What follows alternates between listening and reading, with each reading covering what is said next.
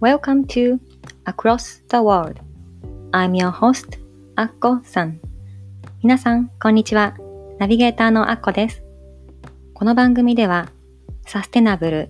グローバル、SDGs をキーワードに、自分らしく世界で活躍されている方々をご紹介し、聞くだけで元気になれるエピソードをお届けします。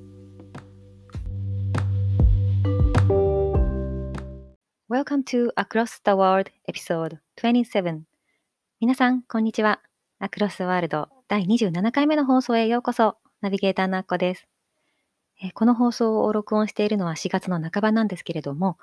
実はですね、あの、4月の12日は私の独立記念日なんです。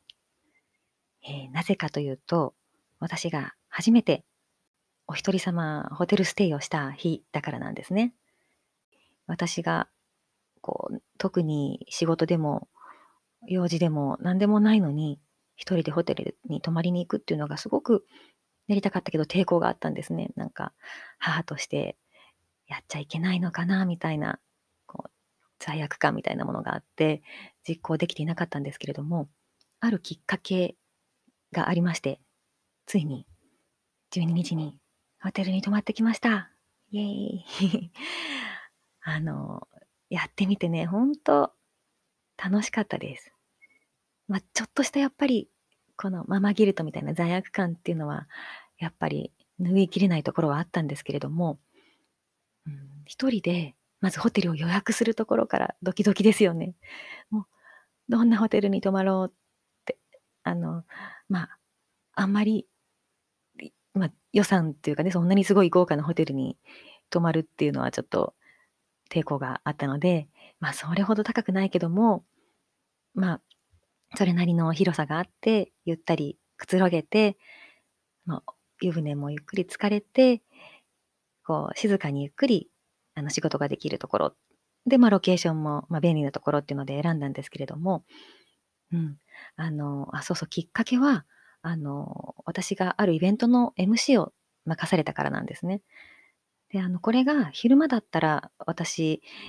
まあ、自宅から入ること、入ったと思うんですけれども、ちょうどこの生配信が夜の7時半からだったんです。で、我が家、ちょうど夕食の時間がまあ7時台くらいなので、この7時半から8時半っていう時間に、こ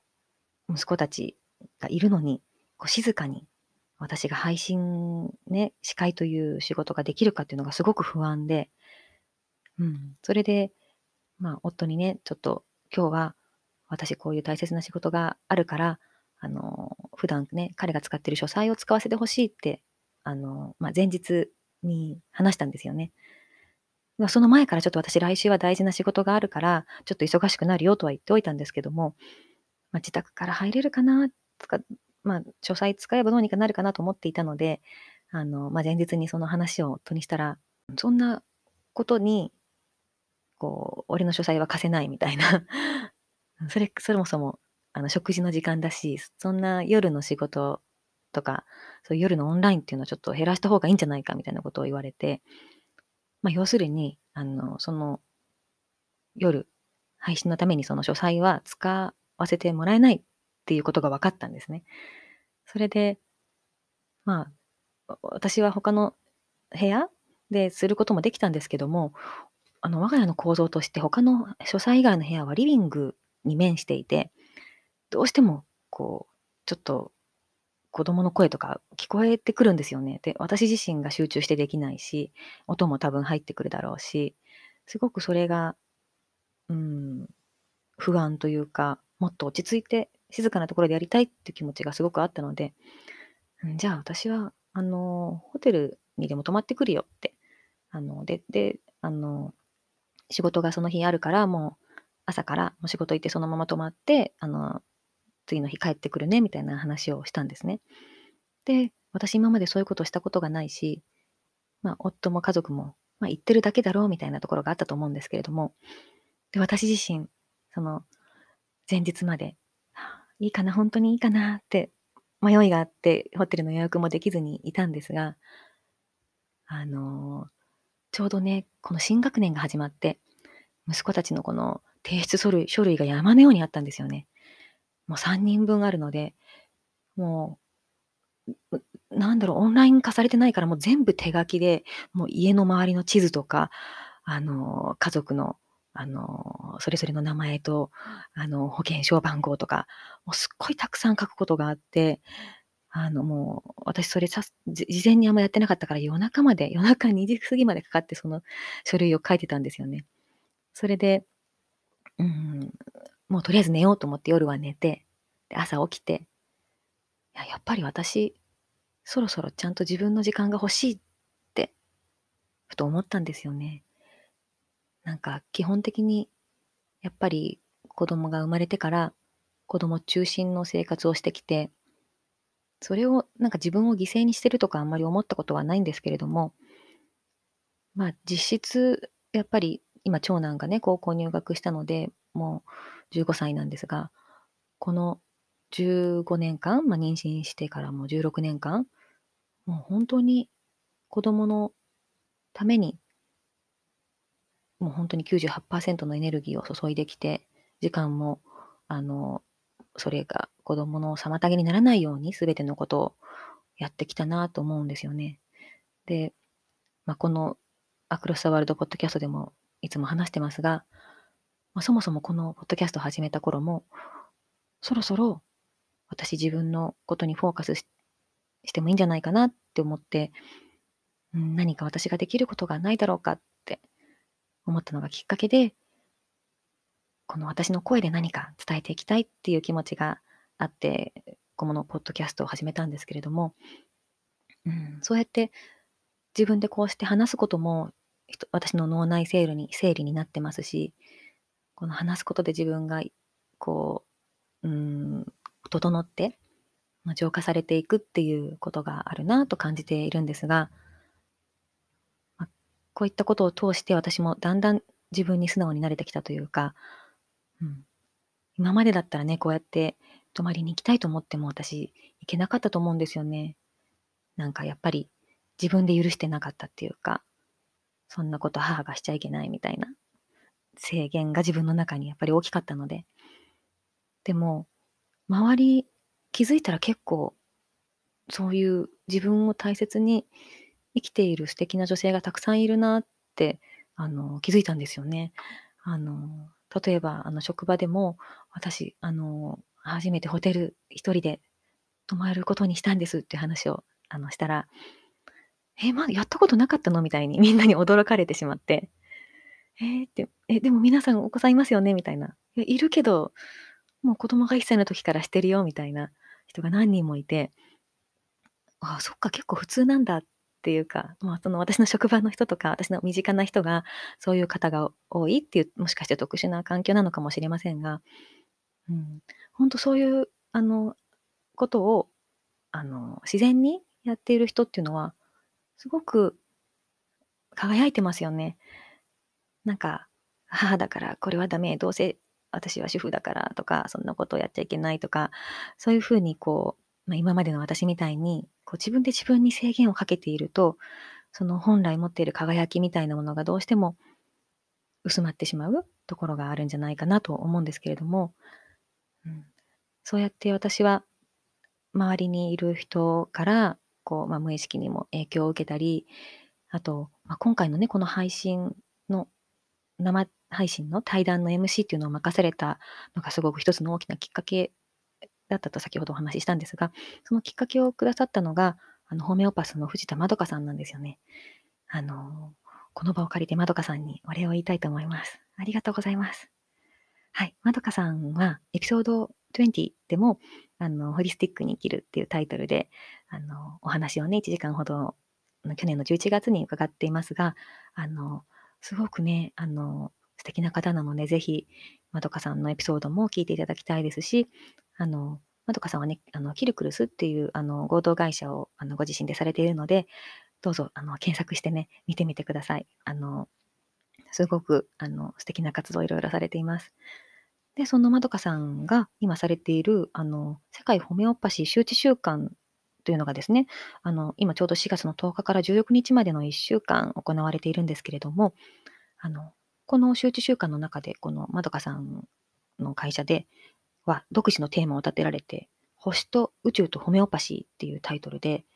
面白そうでしょ？そう、なんか星とか、その自然療法とのつながりみたいなものをテーマに、あの、毎日いろんな方と対談をされていまして、で、その一つで私が、あのー、先日ね、担当させていただいたのが、あのー、カウリホリスティックヒーリングっていうのを主催されていて、あと、ニュージーランドフラワーエッセンスジャパンの代表もされている浜美奈子さんという方とまどかさんの対談の司会をさせていただいたんですが、このね、お二人が本当に素敵な方で、な、なんだろう、なんか多分、あの、お二人ともその世界ではすごい、あの方なんですよね。あの、フォロワーもたくさんいらっしゃるし。なんだけども、実際打ち合わせとかでお会いすると、すごく気さくな方で、なんか今度うちにも遊びに来てねとか言ってくださったりして、本当あの、これからも、あの、親しくさせていただけたら嬉しいなと思う、本当に素敵なお二人なんですけれども、うん、そのお二人も、あの、対談をね、私が実際に司会もしながら思ったんですが、すごくね、うん、まあ、自然の大切さとか、自然の力っていうのをよく分かっていらっしゃる方で、うん、あの、本来の自分、そもそも、なんだろうな、もう自分が知っている自分を超えた、その潜在意識に潜む、もう生まれた時にから持っている自分みたいなもの、それに気づいて、そこに帰っていくだけで、ほんうん、癒されて、こう、心身ともに健康に過ごすことができるんだっていうのを、あの、そのお二人のお話を聞いて思いましたね。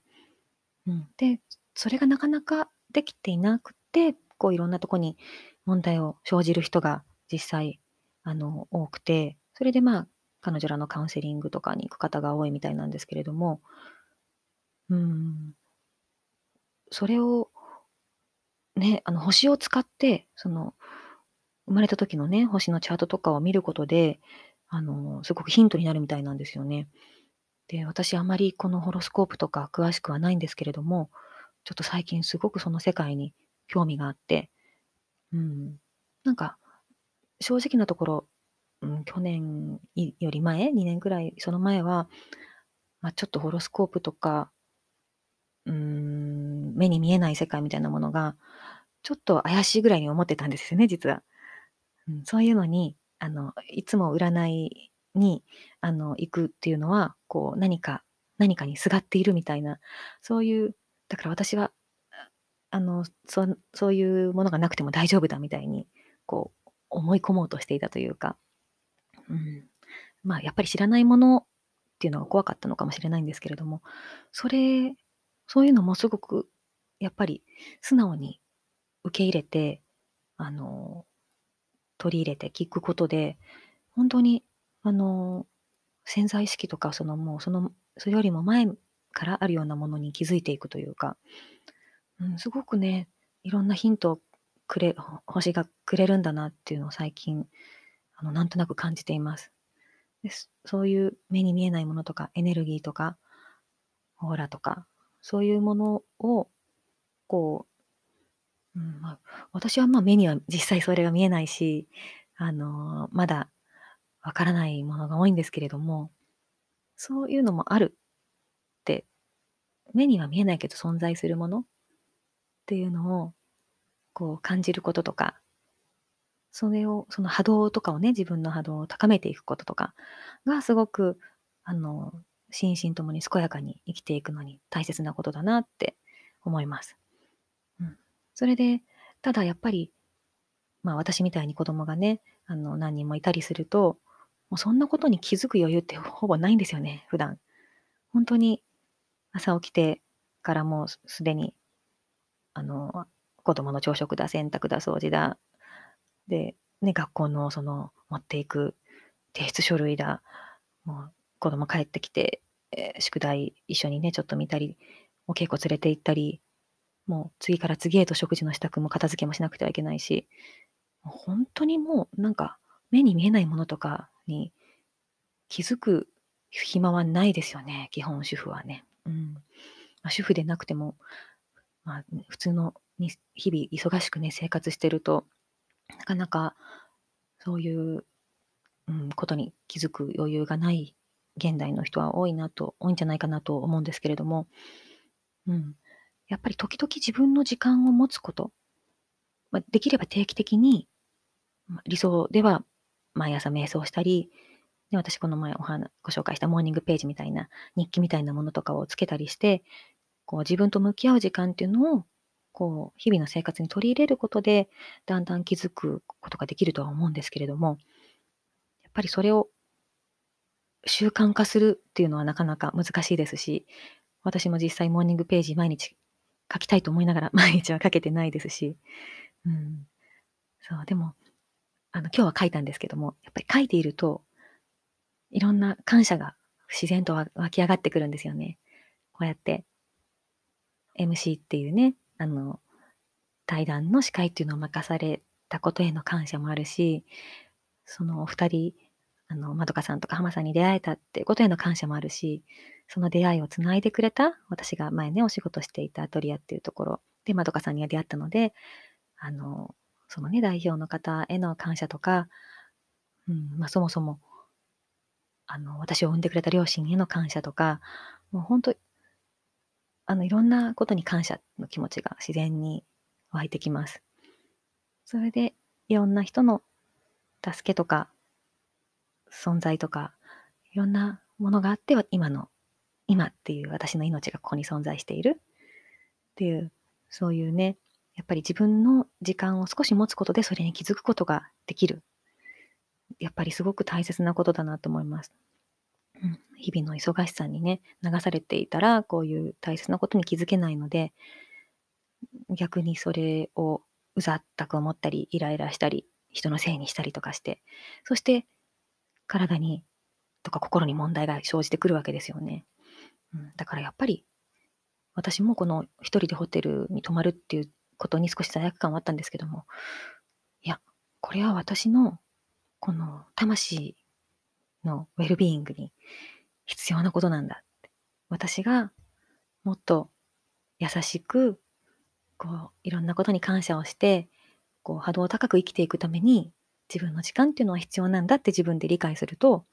スーッとね、その罪悪感が消えていって、ああ、ただ単純に、ああ、この時間にありがとうって思えたんですよね。それで、うん、大好きな曲を聴きながら、夜ゆっくりお風呂に入ったり、あの、ね、歌を歌ったりしながら、ストレッチしたり、メイクしたりとかして、もうほんと至福の時間でした。うん。あの、ホテルステイ。もうこれはね、あの、一人でホテルに泊まるっていうこと、今最近コロナのせいかすごいホテルも安いんですよね。私、あの、前日に予約できなかったから当日したんですけども、なんか予約してる間にどんどん下がっていくんですよ。あの、ホテルの予約サイトで値段が。なんか最安値が値下がりしましたみたいな。やっぱりこのホテル側も客室空いてるともったいないし、ね、あの、普段ね、2万円以上で泊まれるで泊まるようなホテルが、あの、ほんと1万円以下で泊まれて、あの、皆さんもおすすめです。ぜひちょっと、あの、できるできない置いといて、あの、どんなホテルに泊まりたいかなってこうチェックするのってすごい楽しいです。はい。なので私これね、あの、定例にしたいなと思っています。できれば、まあ、月に1回くらいはね、こういう時間を持つってすごく贅沢かもしれないけど、うん、いや、必要だなって。別にこれ、あの、急に今日行くって言って、この家出みたいに出ていくんじゃなくって、まあ、せめて前日とかに行っておけば、ね、子供たちも家族もそれなりの心の準備もできるし、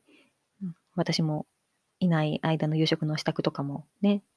事前にして出る、出れば少し罪悪感も薄まるし、なんか、うん、あの、いろんなやり方で自分の魂とか自分の健康を、あの、保つことができるんだっていうのをこうやってみて本当に実感しました。おすすめです。えー、それでですね、私が、あの、今回、このホテルステイをしながら、あの、お風呂の中でね、ずっと聴いてた曲とか、あの、自分でメイクしながら歌ってた曲や、朝、翌朝聴いてね、すごく心に染みた曲とかの、ちょっと私の大好きな音楽の話を少ししたいんですけれども、ええっと、まずね、あの、私すごいブラックミュージックが好きなんですよね。あの、以前、あの、藤井風さんのね、あの、帰ろうっていう曲のご紹介とかエピソード18でしましたけれども、あの、風くんも多分ブラックミュージックの影響とかもすごく受けてるんじゃないかなと思うんですが、えっと、私が昨日、昨日っていうか、あの、まあ、いつも聞いてるんですけども、あの、最近もうヘビーローテーションで聞いてるのが、あの、ブルーノ・マーズとアンダーソン・パークの新ユニット、シルクソニックのデビューシングルなんですよね。あの、Leave the Door Open っていう曲、皆さん聞かれたでしょうか？あの、このね、すごいスムーズな、この70年代とか彷彿彷彿させる、あの、ブラックミュージックなんですけども、あの、ブルーノ・マースとかもね、あの、グラミー賞も11部門ぐらいかな、あの受賞されていて、もうすごい有名な歌手なので皆さんご存知かと思いますが、あの、ハワイ出身のね、あの歌手ですけれども、えっと、簡単にご紹介すると、彼はあのプエルトリコ人と東系ユダヤ人のハーフであるあのお父さんと、あと、フィリピン人のお母さんの間に生まれた、すごい、もうミックスされた、あの、すごい、うん、エキゾチックな、まあ、パッと見、まあ、が黒人なんですけれども、すごいなんか、そのリズム感とかきっといろんなところから来てるんだろうなと思うんですが、あの、お父様もお母様もミュージシャンだったこともあって、もう小さい頃からね、あの、音楽をされていて、ステージにも立って、ますごい苦労して、あの、今の、この地位にたどり着いた素晴らしいあの歌手で、ダンスもすっごいうまいんですよ。めっちゃかっこいいダンスする。あの、すごいマルチなタレントを持ったミュージシャンですけれども、あの、私前からブルーノ・マースは好きだったんですが、実はこのアンダーソン・パークっていうあの歌手は、この彼がシルクソニックっていうね、このあの新しいユニットを組んで初めて実は知ったんですけども、このアンダーソン・パークは、あの韓国人のお母様と黒人のお父様の間に生まれた方で、あのなので、まあ、ちょっと言われてみればアジアの血が入ってるかなっていう顔をされてるんですが、彼もね、グラミー賞3部門ぐらい受賞されていて、あのギターとか、あのベースとかピアノやキーボードもされるんですが、もうドラムがめっちゃうまいんですよ。すっごいかっこいい。もう、そのドラムを叩きながら歌を歌うんですけども、もうすっごいリズム感でもう、なんだろうな、うん、あの、すごい才能にあふれた方だなとあの思うんですが、まあ、結構彼は、彼もすっごい苦労人で、あの、あのいろんな、ね、バンドに参加したりとか、音楽提供したりしながら、あの、まあ、グラミー賞もね、あの取られてるので、あのやっと遅咲きでね、最近あの有名になってきたあの歌手だと思うんですけれども、このお二人、ブルーノ・マースとアンダーソン・パーク、この前のグラミー賞の授賞式でもパフォーマンス披露されてましたが、この二人がユニット組んだこのシルクソニック、もうすごいこれからもうどんな曲が出るかすごい楽しみなんですけども、この Leap the Door Open っていう曲、これが、うん、もうずっと聴いてたいっていう感じの曲で、私はこれが1時間ずっとループでかかっている YouTube を聴きながらお風呂に入ってたんですけれども、もう、あの、夜ね、こう、もうなんかシャンパンでも飲みながら、こう、ゆっくり楽しみたいっていうような、そんな時にぴったりなので、ぜひ皆さん聴いてみてください。うん。で、あと私がね、あの、メイクしたりしながら聴いていた、あの、もう一人好きな、大好きなあの、アリーヤっていうね、あの、またブラックの、あの、ミュージシャンの曲、えっと、私がその、聴いてたのは、At Your Best, You Are Loved っていう曲を聴いてたんですけども、私、アリーヤは、あの、高校生の時からファンなんですよね。で、彼女、もうすごく若くして飛行機事故で亡くなってるんですけれども、実はそのアリーヤは、あの、1970 9年生まれ、私と同い年で、あの、すごくね、あの、美しくて才能にあふれた歌手だったんですけれども、この15歳の時にね、リリースしたアルバムに入っている曲、At Your Best っていう曲が本当綺麗な声のラブソングで、うん、私このアルバム、彼女のあの Age Ain't Nothing But a Number っていうアルバムが94年私が高校生の時にリリースされてるんですけども、もうこれ聞いた時衝撃を受けましたね、ほんと。あの、もう私と同い年でこんなかっこいい曲をこんなに素敵にうまく歌って踊って、もう、あの、なんだろうな、同い年ってこともあって、もう本当感化されて、私ダンス部だったので、あの、彼女の曲で、あの、ヒップホップのね、ダンスとかも踊ったりしてたんですけれども、うん、まあ、彼女が2001年に亡くなった時とか、本当すっごいショックで、その8月にね、飛行機事故で亡くなったんですけれども、その後9月に911があって、2001年って本当、その飛行機とかの事故が、ななんだろうな、ちょっと本当世界的に何かがおかしかったと年なんじゃないかなと思うんですが、うん、でも今でもアリーヤの曲は残っていて、みんなの心で生きていて、あの、そう、つい最近藤井風くんも彼のインスタで、このアッチョベストをカバーしてたんですよね。で、それで私、彼のね、インスタ歌、彼が歌ってるのを聞いて、あ、アリーヤだってすごい懐かしく思い出して、その風くんのカバーもすっごい素敵だし、高音でね、ハイトーンで、あの、見てる方もすごく、あ、この曲聴いて救われましたみたいなか書かれてる方もいましたけども、もしかしてその風くんのカバーでアリーヤのことを知った方もいらっしゃるかもしれないんですが、あの本当に、あの、まあ、すごい、あの、うんすごいヒップホップみたいなあのダンスミュージックとかも歌ってますけども、この彼女の声は本当綺麗で、あの、このラブソングもすごく素敵なので、ぜひね、このもし皆さんお一人様ホテルステイとか、まあ、一人の時間があるときにぜひ、あの、聞いてもらえたらなって、ぜひシェアしたいなと思ってお話ししてみました。えっと、あと他にもちょっとたくさん紹介したい曲があるんですけれども、うん、最後にね、紹介したいのが、私がそのホテルステイの朝に聞いたのが、あの、アンジー・ストーンっていう、また黒人の歌手の No More Rain in This Cloud っていう曲なんですが、この曲、最初に My Sunshine Has Come っていう歌詞があるんですね。私の太陽が出てきたっていう。で歌詞の中でも、うん、ちょっと紹介します。Spring has come and winter's gone, my love. But don't look around for me, child. I'll be gone. Not afraid, because the seasons have changed. I'm gonna count my blessings and just follow the sun. っていう、こんなね、素敵な歌詞があるんですが、うん、すごい私これ、あの、そのホテルステイの朝に聞いて、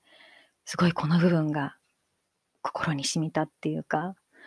うん、季節は変わっていくんだって。で、私はただ自分の持っているブレッシング、うん、なん恵みみたいなもの、感謝に値するようなその私が持っているこの恵みをただ数えて、just follow the sun ただ太陽に、太陽の方へ歩いていくっていう。なんか、すごくね、この詩を聞いて、うん、そうだなって。私も、この、ただ光の方に、うん、いろんなしがらみとか役割とかそういうのは、あの、置いておいて、ただ光の方へ、太陽の方へ進んでいきたいなって、その朝聞いて思いました。この No More Rain ってこのアンジーストーンの曲は、もう朝にぴったりな曲なので、私も、これもね、えっと、99年、1999年にあの発売されたブラックダイヤモンドに収録されてる曲なんですけども、あの、すごくかっこいいなって思って、あの、大好きな曲の一つなんですけれども、あの、ぜひ皆さんもホテルステイの朝とか、まあ普段ね、毎日の朝でも、あの、すごく、なんて言うんだろう、気分が前を向くような素敵な曲なので、ぜひ聴いてみてください。はい。では今日は私の、このセルフケアの一環というかね、独立記念日のホテルステイについてお伝えしました。今日の放送も聞いていただいて、本当にありがとうございました。次回の放送もお楽しみに。バイバイ。Thank you so much for listening today's episode. 今日のエピソードはいかがでしたか？ぜひ皆さんからのご意見を伺いたいので、番組ホームページ www.acrossg.net こちらからご意見、ご感想をお聞かせください。